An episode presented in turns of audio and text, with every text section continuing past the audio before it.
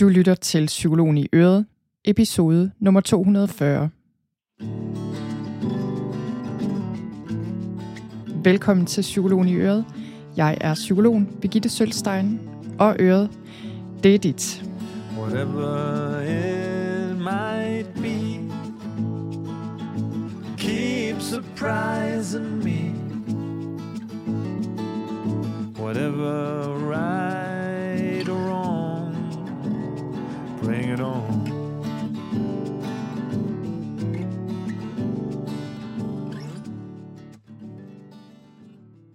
Velkommen til. Nu er det snart jul. Den her episode, hvis du hører den live, så kommer den ud dagen før 1. december. Og øhm, jeg har optaget den i lidt god tid. Det er onsdag. Jeg, øh, jeg optog den lige lidt god tid, fordi jeg skal til København i morgen og arbejde lidt, og så kommer resten af min familie fredag eller torsdag aften. Så skal vi i Tivoli. Fredag, vi er altid i Tivoli på en hverdag, fordi jeg har en søn, der ikke kan kapere så mange mennesker, så det fungerer rigtig godt at tage det over på en hverdag. Så det skal vi og besøge noget familie og veninder og venner, og det bliver rigtig hyggeligt. Så er vi tilbage igen. Øh, sent lørdag, så skal vi pynte op søndag til jul. Det tager vi meget seriøst, at det er noget, vi først gør lige op til den 1. december, men vi tager det også meget seriøst. At det er noget, vi skal nå. Det gør mine børn i hvert fald. Og så, så har jeg noget, et, øh, et oplæg, jeg skal holde mandag. Så derfor tænkte jeg, ej, jeg må hellere lige sætte mig og optage podcast-episoden her på forhånd, så jeg er helt sikker på, at jeg når det. Jeg sidder her, og øh, jeg, jeg får lige lyst til at beskrive, eller rettere sagt, jeg sad her på mit kontor, og så tænkte jeg, ej, jeg ville ønske, at jeg kunne sidde og kigge ud over landskabet i dag, fordi der er sådan rigtig fint snelandskab, eller i hvert fald med lidt frost ud over træerne og hustagene, ud af det vindue her på mit kontor. Men problemet er bare, at det kan jeg ikke, fordi så bliver lyden ikke særlig god, hvis jeg skal sidde derovre. Så jeg sidder faktisk bare og kigger ind i væggen, når jeg optager mine podcast-episoder. Det er mega kedeligt. Jeg håber altså en dag, at jeg kan få et eller andet lidt mere tjekket lyd op, så jeg faktisk kan sidde og kigge ud af vinduet. Fordi jeg har det altid sådan, jeg ved ikke, hvordan I har det med sådan noget. Jeg har det bare, jeg har altid haft det sådan, at jeg har det bedst, når jeg kan se langt. Altså når jeg kan se langt i et rum, eller ud af et vindue, eller ligesom hen over noget. Især når jeg skal skrive noget, eller som her indtale min podcast, eller ligesom gøre et eller andet, øh, ja, hvor mit hoved bare, mit sind har brug for noget plads. Men, øh, men jeg sidder simpelthen og kigger ind i væggen, nærmest ind i sådan en stor lydplade, der sidder på min væg. Og her ved siden af mig er der nogle bøger på min bogreol, og jeg har en skærm, og ja, de ting, man nu har på et kontor. Men her sidder jeg altså. Og jeg tænkte i dag, der tænkte jeg, hvad kan jeg sige? Hvad kan jeg sende ud, som kan være en god forberedelse til julen? Og så tænkte jeg lidt på, okay, hvad er det, jeg har puttet i decemberro, min julekalender, som øh, I måske har hørt mig fortælle om her på podcasten. Der er tilmeldingsfrist den 1. december senest, så det er altså nu, man skal melde sig til. Det er der heldigvis rigtig mange, der har gjort. Det er super dejligt. Man kan hoppe ind på hjemmesiden og tjekke den ud. Decemberro hedder den. Og jeg sad og kiggede lidt på den og tænkte, okay, hvad er et rigtig vigtigt emne, som jeg kan dele om her på podcasten, øh, som virkelig kan være en hjælp.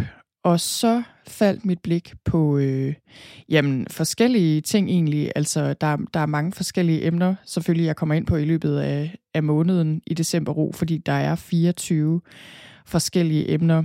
Så det er sådan ting som ansvarsfordeling og julepræstationsræs og noget, der hedder wow-effekten og nydelse og taknemmelighed og barmhjertighed og når december er svær, altså alle mulige emner.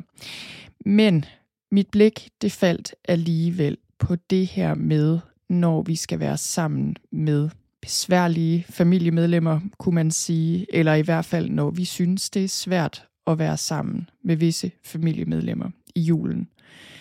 Fordi øh, det må man bare sige, at det er jo realiteten for mange af os. Ikke for alle, sikkert. Men jeg tænker faktisk, at for rigtig mange af os er det en realitet, det her med, at der er nogen ja, hvis man synes, det larmer i baggrunden, så er det altså min kat. Jeg ved ikke, om den åbnede søren selv. Det tror jeg. kan en kat det? Nå, den åbnede døren selv og kom ind på mit kontor, og nu har den gang i alt muligt. Beklager. Men øh, det der med, at, at mange af os kan bare forudse, at der bliver situationer, familiesammenkomster, det kan være juleaften måske, men det kan også være op til jul eller efter jul. Nogle af de her julefrokoster. okay, nu hoppede min kat så lige op på bordet, lige op på min computer, og så videre over på min boghylde, og har sat sig bag ved min bøger. Ja, undskyld. Nu skal jeg nok være med at snakke mere om min kat. Jeg synes bare, den er lidt irriterende. Nå, okay. Ja, altså vi kan bare forudse, der kommer de her situationer, hvor det bliver svært, og hvor vi skal være sammen med mennesker, vi måske bare synes er rigtig svære af den ene eller den anden årsag. Og grunden til, at jeg synes, det er vigtigt at tage op her, det er, fordi jeg kan mærke, altså, og jeg har min egen variation af det her, og det er selvfølgelig ikke noget, jeg sådan kan dele om i detaljer, fordi det er der ingen grund til.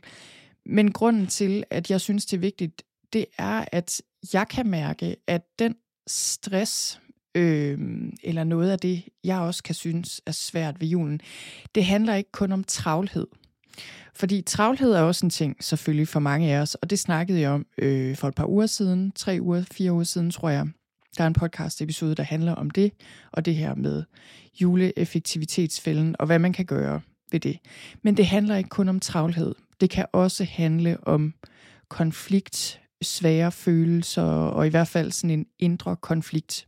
Og ligesom stress og pres på grund af det.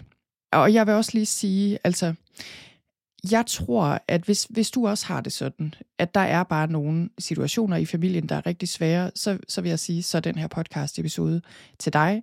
Og jeg tror også, det er rigtig godt at erkende, at det er sådan, det er. Og, jeg, og der er forskel på familier. Der er jo heldigvis også familier, som i det store hele øh, har det fint og er rigtig gode til at være sammen. Det er der store dele af min familie, der er. Øh, heldigvis også. Og der er bare forskel her. Altså jeg føler simpelthen, der er kvalitativ forskel på familiesituationer. Nogle familiesituationer er bare bedre end andre. Øh, det må vi bare erkende i julen og resten af året. Og det tror jeg er meget godt også at erkende og acceptere og stå ved og også give os selv noget credit, hvis vi har en familiesituation eller visse familiemedlemmer, der bare er rigtig svære at håndtere. Fordi jo, selvfølgelig, alle familier har deres, og vi har alle sammen ting, der kan trigge os.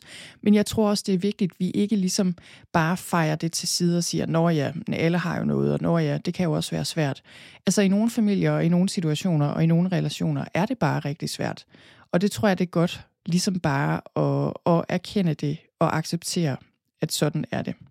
Og jeg får også lige lyst til at sige, inden vi kaster os ud i det her emne og snakker om, hvad kan man gøre for at bevare sindsroen i de her svære situationer. Jeg får bare lyst til at sige, at det her er ikke noget, jeg selv nødvendigvis er særlig god til. Det er i hvert fald noget, jeg har måttet øve mig på, noget jeg har måttet lære, noget jeg løbende må arbejde på. Jeg synes også, det er svært. Og jeg vil også sige, der er sikkert også nogen, der synes, jeg er besværlig, blandt andet fordi jeg er faktisk ikke specielt tålmodigt anlagt. Jo, på nogle måder er jeg, og i mange sammenhænge er jeg meget tålmodig og kan være eftergivende og venlig og, hvad skal man sige, mild og accepterende osv. Men jeg har det faktisk også sådan, at i visse relationer, der har jeg ikke ret meget tålmodighed. Og det, jeg har tænkt lidt over det, øh, hvad det er for nogle situationer, og jeg tror simpelthen, at det har noget, og jeg deler det her, fordi jeg tænker, måske kan du genkende det her. Jeg tror simpelthen, det er fordi, at i mit liv, i min barndom og ungdom, og sådan på nogle måder i familien, der er der nogle ting, der bare aldrig er blevet talt om. Der er ting, der ikke er blevet sagt, og ting, der ikke har været plads til at sige. Der har været følelser, der ikke på nogen måde er blevet i talesat, eller overhovedet, der overhovedet har været plads til. Der har ikke været plads til naturlig vrede. I nogle situationer har der ikke været plads til øh, naturlige grænser. Altså, der er noget der, tror jeg, som gør, at jeg i dag har brug for i nogle situationer virkelig at sige ting højt, og ikke være specielt tålmodig. Og ligesom sådan kam lidt over i den anden boldgade, og virkelig bare få sat mine grænser, og få givet udtryk for min mening, og få givet udtryk for mine følelser, som en modvægt til alt det der. Og det kan være, at du kan genkende det. Og jeg tror, det er meget relations-situationsbestemt, fordi jeg kan se i nogle sammenhænge og i mange relationer, der har jeg en meget stor tålmodighed og en enorm øh, loyalitet, og hvad skal man sige, der vil jeg gå meget langt for at efterkomme og ligesom bevare den gode stemning, eller altså ligesom gøre mit, der kan jeg gå meget langt og strække mig meget langt. Men der er også nogle situationer, hvor det bare ikke sådan, jeg har det. Og det kan også betyde, at jeg nogle gange har svært ved at, øh, jeg har virkelig svært ved at bevare min sindsro. Jeg har svært ved at lade være med at sige ting, som jeg ved, eller føler, jeg måske skulle lade være med at sige. Eller også i hvert fald kan jeg bare virkelig blive meget indestængt og virkelig opbragt og have svært ved at navigere i nogle af de her situationer. Så hvis du også har det sådan, så, øh, så tænker jeg, at du kan få glæde af den her episode og noget af det, jeg siger her.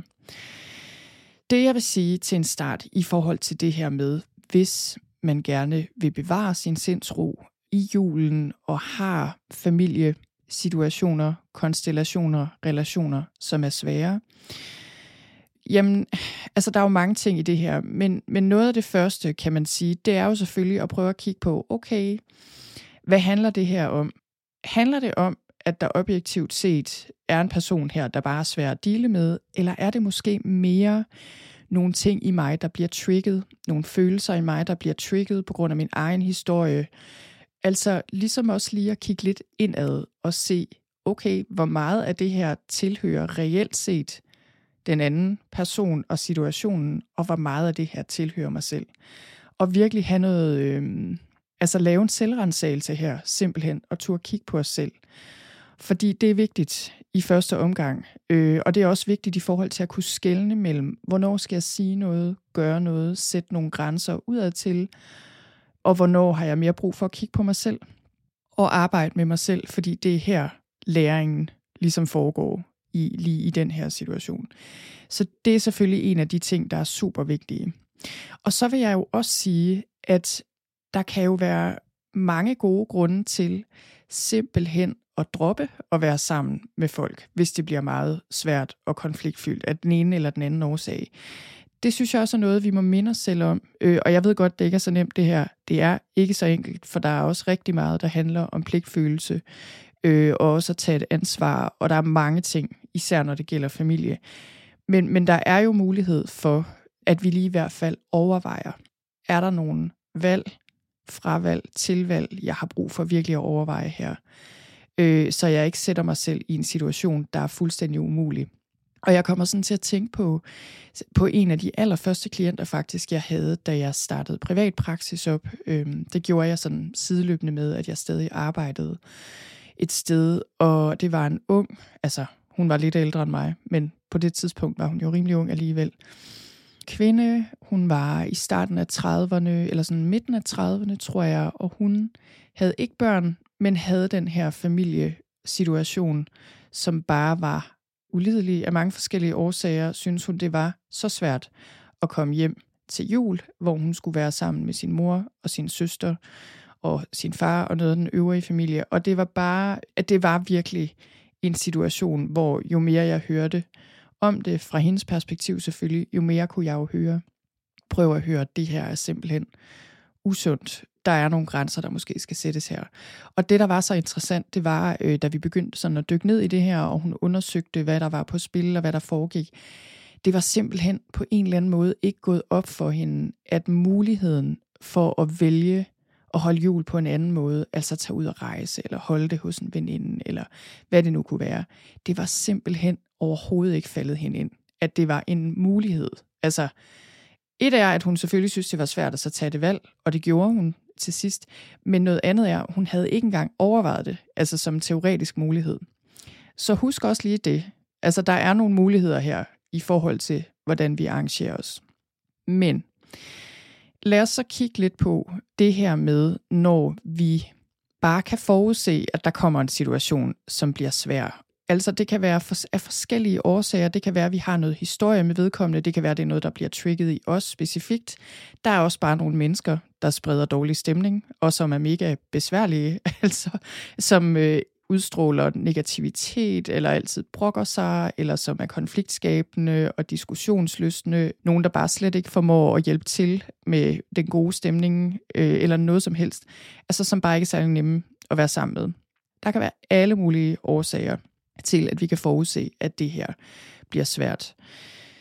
Jeg tror, at den første og vigtigste beslutning, vi skal tage, det er, at vores sindsro er vigtig. Her og nu, men også på sigt. Fordi jeg, jeg tror virkelig, det er vigtigt, at vi gør op med os selv, at vores mission her i livet og her i december og i julen kan ikke være, at vi stiller alle tilfreds, at vi hygger os til enhver tid, at der aldrig opstår konflikter, eller i hvert fald svære situationer, svære følelser. Men at vi kan ligesom, det er i hvert fald sådan, jeg har det, at for mig, der er min sindsro meget vigtig, og at jeg prøver at bevare den. Og det at bevare sindsroen er ikke det samme som ikke at have følelser, og ikke at have tanker, og ikke blive vred for eksempel, eller ked af det. Men vi kan faktisk godt lære at være med de her sindstilstande, og ligesom gå igennem nogle af de her svære situationer, og stadig bevare sindsroen. Træk vejret, overvej grundigt, okay, hvad skal jeg gøre, hvad skal jeg ikke gøre, eller sige eller ikke sige, og ligesom bevare sindsroen i de her situationer. Og at det må vi dedikere os til først og fremmest. Fordi vi kan også meget nemt altså, have den her trang til at have ret, for eksempel, eller vil, vil overbevise andre om, hvad vi synes, eller det vi synes, de skal forstå, eller vi kan blive vrede og vil ligesom, øh, ja, udtrykke den. Altså, meget tit, så kan vi ligesom miste det at syne det her med, at det at bevare vores sindsro er det vigtigste. Eller jeg kan, jeg kan jo kun tale for mig selv her. For mig er det vigtigt at bevare min sindsro, fordi jeg ved, at når jeg gør det, så kan jeg også handle fornuftigt og sige fornuftige ting, eller lade være med at sige noget, når der ikke er sund fornuft i det. Det jeg så oplever som en hjælp, når jeg i første omgang har tænkt, okay, min mission her i december i julen, det er at bevare min sindsro. Okay, hvad kan jeg så gøre det? Jeg kan overveje, hvordan jeg overhovedet planlægger min jul, som jeg lige har sagt. Så kan jeg indstille mig på at acceptere andre, som de er. Og det, det er ikke ens betydende med, at vi ikke skal sætte grænser, fordi det skal vi nogle gange. Det kommer jeg til lige om lidt. Men vi kan godt både acceptere andre, som de er, og så stadig få sat vores grænser, hvis der er behov for det. Men jeg tror virkelig, at første skridt, det er og acceptere andre præcis som de er.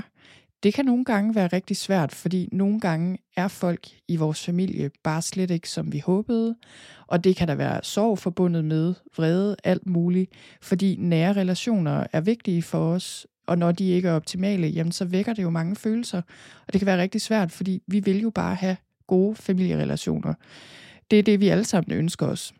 Men det der med at se virkeligheden i øjnene og acceptere andre, som de er, med deres gode og deres dårlige sider, det kan virkelig spare os for mange frustrationer, fordi det gør, at vi holder op med at ville ændre folk. Det gør, at vi hele tiden forventer noget af folk, de bare ikke kan indfri. At vi hele tiden bliver konstant skuffet og kede af det, fordi folk er, som de er, men vi ligesom bliver ved med at håbe, at de ikke er, eller at de gør noget andet, end de plejer. Så det her med simpelthen at droppe ideen om, at du kan ændre andre mennesker, eller at de pludselig ændrer sig, det kan der siges meget godt om. Og så i stedet igen hent din energi og dit fokus tilbage til dig selv. Fokuser på din egen adfærd, din egen måde at håndtere situationen på. Beslut dig for, at din sindsro er vigtig. Det er første skridt. Det næste, det er det her med, okay, vi har indstillet os på at acceptere, at folk er, som de er. Men hvad gør vi så, når vi sidder til den her julefrokost, og folk så siger et eller andet, vi bliver irriteret over, eller vred over, eller ked af, eller hvad nu? Hvad gør vi så? Fordi det kommer jo nok til at ske.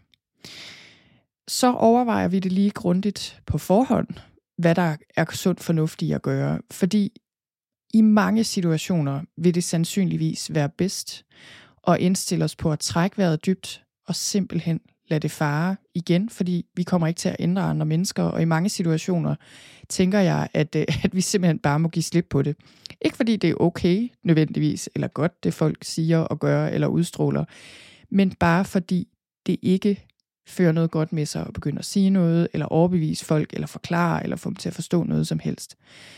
Så det her med virkelig at spørge dig selv i situationen, og også nu på forhånd, behøver jeg at sige noget? Og behøver jeg at sige det lige nu, hvis jeg føler, jeg behøver at sige noget? Kan jeg eventuelt vente til senere, efter jul, altså, eller lige tyk på det, og finde ud af, om der er noget her, jeg har brug for at sige.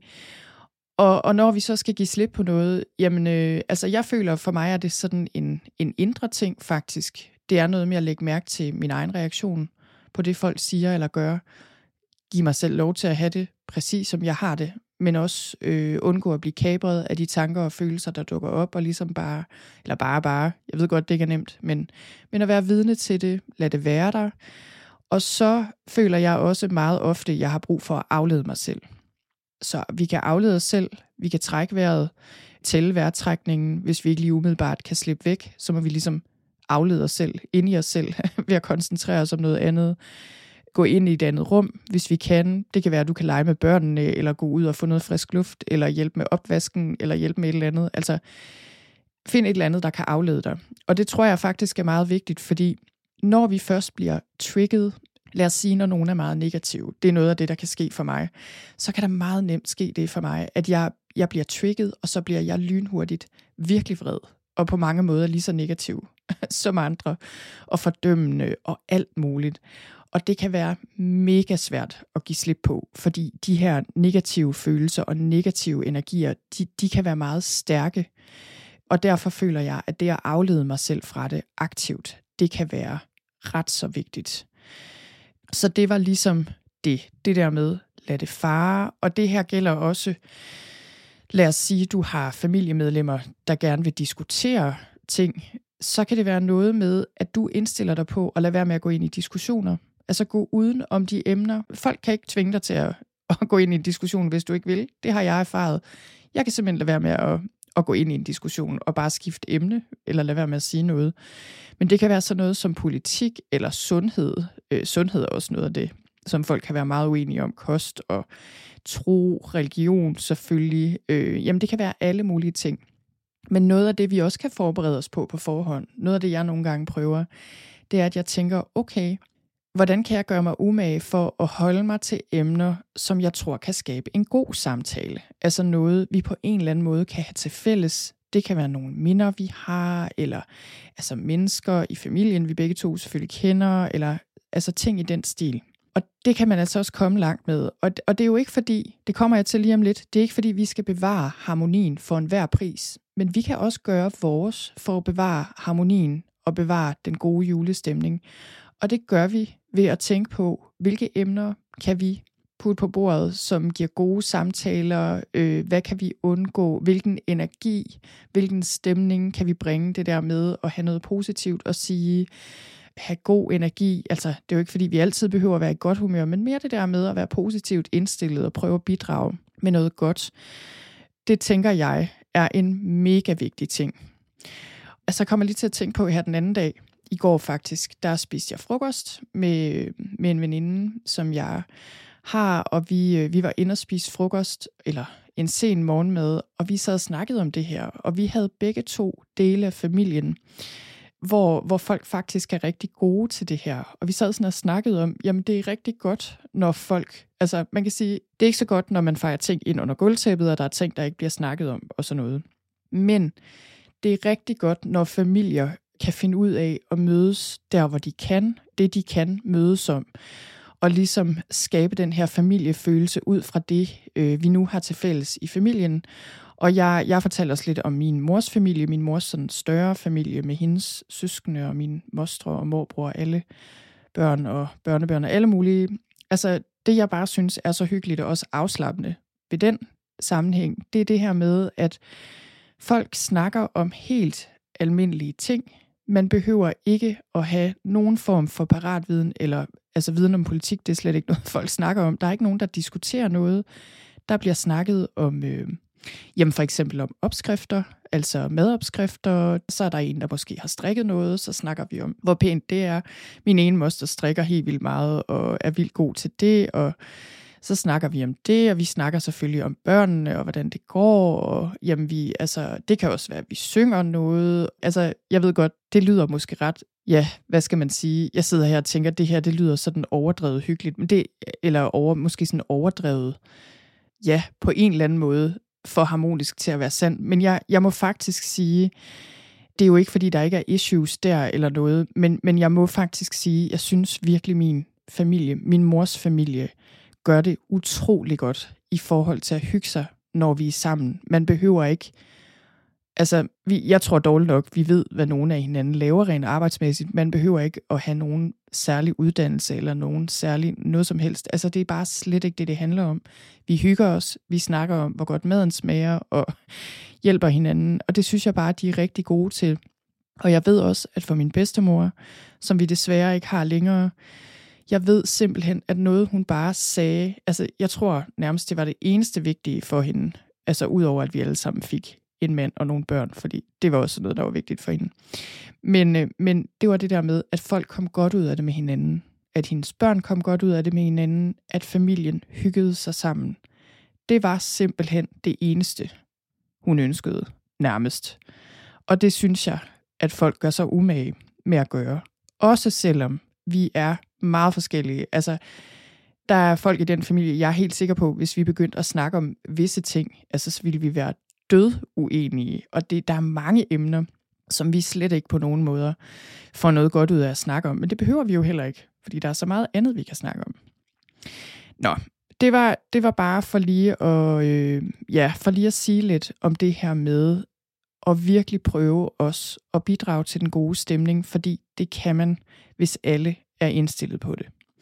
Men nu kommer vi så til den del, der er mindst lige så vigtig, fordi det er jo ikke altid, alle er indstillet på det, eller formår at gøre det. Og det er jo også bare sådan, at for at bevare sindsroen, så kan det nogle gange være nødvendigt at sige fra. Fordi vi skal jo ikke holde den gode stemning, eller ligesom holde den gode mine, for så til gengæld at lade folk vade ind over vores grænser, og ligesom undgå det ubehag, og de konflikter, der kan opstå, når vi sætter grænser. Når der er brug for det. Fordi ja, det kan godt være, at vi bevarer den gode stemning på sigt udad til, så får vi det til gengæld virkelig dårligt indeni, som regel i situationen, og som regel ødelægger det også vores sindsro fuldstændig på sigt. Det ødelægger også vores relationer, eller hvad skal man sige, vores relationer bliver jo ikke bedre af det, fordi de, de er jo allerede ikke særlig gode, øh, hvis den her slags ting sker. Og jeg tænker, at eksempler på det her, det kan være, altså hvis jeg lige skulle give nogle eksempler, hvor jeg i hvert fald vil sige, der vil jeg ikke føle noget behov for at sætte en grænse eller sige min mening eller noget som helst. Lad os sige, der er nogen, du bare synes har en irriterende adfærd. Det kan være, at folk ikke hjælper til. Det kan være, at folk bare sådan generelt er negative. Folk siger noget, du bare er uenig i. Altså, gør tingene på andre måder end dig. Altså, sådan nogle ting. Jeg tænker, der er rigtig mange eksempler på, at vi ikke behøver at sige og gøre noget. Men så er der jo også nogle gange, hvor vi har brug for at sætte en grænse. Og her tænker jeg, at julen for eksempel noget, der sker i nogle familiesituationer, det er, at nogen drikker for meget. Så meget, at det ikke er rart for hverken voksne, men også især, at det ikke er rart og heller ikke passende, når der er børn i nærheden. Det er noget, der kan medføre konflikter, fordi folk bliver irrationelle, og nogle gange konfliktsøgende, når de drikker, men det kan også bare være utrygt og ubehageligt for andre. Så det kunne være en situation, hvor jeg personligt ville have brug for at sætte en grænse og sige, det her, det er ikke okay i den her sammenhæng. Nu bliver du nødt til enten at lade være med at drikke mere, eller også bliver du nødt til at gå hjem, hvis du har drukket for meget. For eksempel. Det kan også være, at der bliver sagt ting, som er øh, nedsættende, på en eller anden måde, at du bliver kritiseret. Altså, hvad ved jeg? Det kan også være ting, der kommer ud af sidebenene, men hvor det på en eller anden måde bare er noget, der ikke er okay og over grænsen.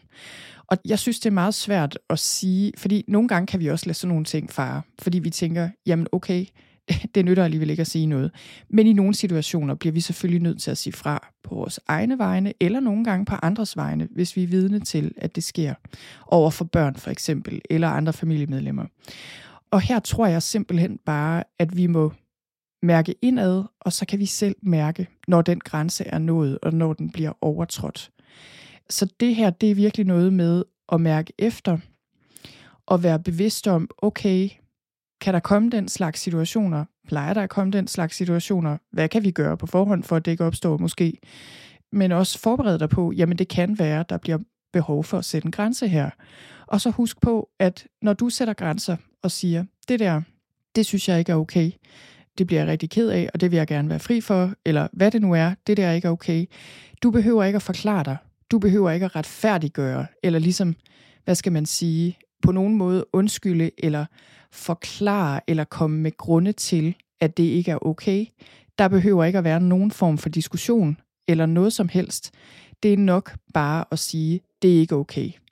Og forhåbentlig så bliver grænsen respekteret. I mange tilfælde tænker jeg også, hvis vi prøver at sige det på en ordentlig måde, så kan det være, at folk siger, ej, undskyld, det er jeg også godt klar over, eller beklager, eller i det mindste trækker folk sig, eller holder op.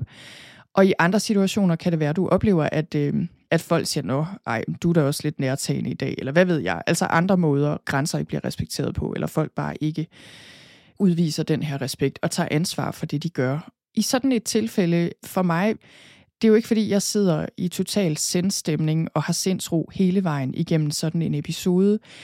Men dybest set kan jeg have sindsro med at sige og gøre de ting, jeg ved, jeg skal sige og gøre. Det vil give mig sindsro på sigt, men dybt nede i maven, selvom jeg også kan blive bange eller ked af det, eller hvad nu, altså det kan være virkelig svært at sætte de her grænser, så har jeg bare dybest set den her fornemmelse af, det her, det er det rigtige at gøre. Det kræver rigtig meget mod tit, og det kan være mega svært, og, og det kan give rigtig meget uro. Men selvfølgelig, altså sådan som jeg ser det, i en forsamling til en julefrokost for eksempel, man skal ikke skabe konflikt, hvis man kan undgå det. Igen, man skal tænke på, er det virkelig nu, jeg skal sige det her, eller kan jeg vente med at sige det på et andet tidspunkt, hvor jeg måske også lige er kølet lidt ned selv, har tænkt over det. Men man skal heller ikke undgå konflikt øh, for enhver pris. Og, og det er bare noget med også at give dig selv lov til at sætte ordentlige grænser.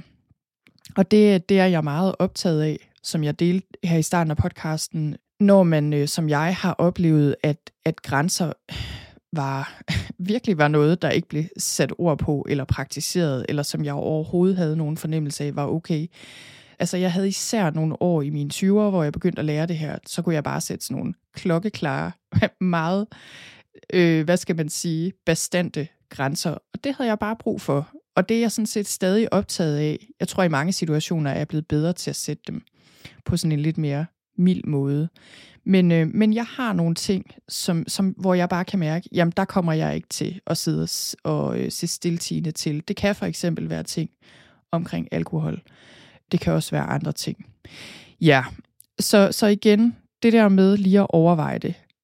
Er der behov for, at jeg bare giver slip, accepterer, trækker vejret dybt, går ud og hjælper med opvasken? Er det her noget, øh, jeg kan lade fare? Eller kan jeg forudse, at der kommer en situation, hvor jeg måske har brug for at sætte en grænse på et eller andet tidspunkt? Hvordan kan jeg forberede mig på, øh, hvordan jeg kan gøre det? Og med det mener jeg faktisk, altså overvej, hvad du vil sige. Ordret. Tag noter. Skriv det ned. Øv dig det har jeg prøvet før med stor succes, vil jeg sige, fordi i situationen, hvis man bliver nervøs, øh, så kan det virkelig være godt at have et manuskript nærmest at holde sig til. Efterhånden, som man vender sig til det, øh, så føler jeg, at det er sjældent, man har brug for et manuskript, men altså det kan være en kæmpe stor hjælp. Og alene det at tænke det igennem på forhånd, kan være en kæmpe stor hjælp. Og det sidste, jeg vil sige her egentlig, det er også overveje det lige lidt, fordi igen, det her er meget situationsbestemt, men prøv lige at overveje, hvordan du generelt har en tendens til at forholde dig i de her familiesituationer i julen. Fordi det kan være, at du er verdens bedste til at sige fra på dit arbejde og i alle mulige andre sammenhænge. Men det kan være lige præcis i din familie og lige præcis i forhold til visse familiemedlemmer, er der et mønster, hvor du bare aldrig siger noget, selvom der foregår noget, øh, der ikke er okay. Eller det kan være, at du har et mønster med at sige din mening alt for meget og blive alt for irriteret på folk højlydt, hvor du egentlig bare har brug for at give slip på det fordi du har brug for at acceptere, at folk er, som de er. Og, og jeg vil sige, jeg tror 9 ud af 10 gange, hvis ikke 99 ud af 100 gange, der er vejen at gå lige situationen og træk vejret. og give slip på det, og lige se, om du ikke kan give dig selv lidt tid og lidt rum og lidt ro til at finde ud af, hvad skal der siges og gøres her. Og jeg føler også, at, at det her med accept, når det der foregår, eller så inden for rimelighedens grænser selvfølgelig, men, men det er virkelig, det kan være simpelthen så givende. Det er noget, som jeg føler har givet mig så meget i forhold til visse familiemedlemmer, hvor jeg synes, netop fordi jeg holdt op med at fokusere på de ting, som jeg bare slet ikke synes var okay, og som jeg synes var irriterende og uforståelige og alt muligt, så kunne jeg ligesom bedre øh, fokusere på og også se de sider, folk har, som er gode. Og nogle gange har jeg kunne se det lidt sjov i det, øh, faktisk. Altså se det lidt sjov i nogle af de her meget besværlige mennesker, og se det lidt i det lys. Men også simpelthen bare acceptere mennesker som de hele mennesker, de er. Altså de fleste mennesker, også besværlige familiemedlemmer, de har jo nogle gode sider, som, øh, som de finder frem. Og især også, hvis vi møder dem med accept og venlighed, og ligesom taler til de sider, så, øh, så har de det med at skinne mere tydeligt igennem. Jeg kommer lige til at tænke på, min mor fortalte mig noget en gang om, at øh, vi havde en, lad os bare sige en moster. Det var ikke en moster, men det var en, en ældre dame, der var på besøg, som holdt jul hos os i mange år, da jeg var lille, fordi hun ikke, øh, hun havde nok ikke børn egentlig. Nå, men øh, en eller anden langt ude i familien. I hvert fald, den her dame åbenbart var bare aldrig tilfreds med maden. Altså, der var altid et eller andet. Og min mor er ellers god til at lave mad, skulle jeg lige til at sige. Så altså, det er jo ikke okay at klage over maden nogensinde, vel? Men altså, min mor er faktisk god til at lave mad. Og jeg forestiller mig, at min mor er blevet mega irriteret på den her ældre dame. Altså, det ville jeg da være. Men, øh, men så gik hun bare ud i køkkenet med, lad os sige, kirsebærsovsen, og så kom hun ind med den igen, uden at have gjort noget, og så var det ligesom løst, lad os sige, hvis, hvis vedkommende synes, den var for varm eller kold, eller hvad nu. Altså, det var bare et lille eksempel på, at nogle gange kan det godt betale sig bare at komme om ved tingene, for ligesom at komme videre i juleaften, eller hvad man nu har gang i, øh, og bevare den bedst mulige stemning. Okay, det var det, jeg havde for i dag. Tusind tak, fordi du lyttede med. Og som sagt, hvis du lytter med i dag tirsdag, hvor den her podcast kommer ud, så er det altså aller sidste tilmeldingsfrist til decemberro. Det er i morgen onsdag, den 1. december. Jeg håber, du vil være med. Det bliver rigtig godt. Hver morgen sender jeg en lille kort lydsession ud med en meditation eller øvelse. Øh, nogle ord til inspiration og refleksion. Mellem 5 og 10 minutter er den her session. Den kommer ud tidlig, tidlig morgen. Man kan lytte til den, når det passer ind i dagen. Øh, og man beholder også adgang til det hele. Så man kan bruge nogle af de her meditationer og øvelser igen og igen. Og mange af dem passer jo til hele året.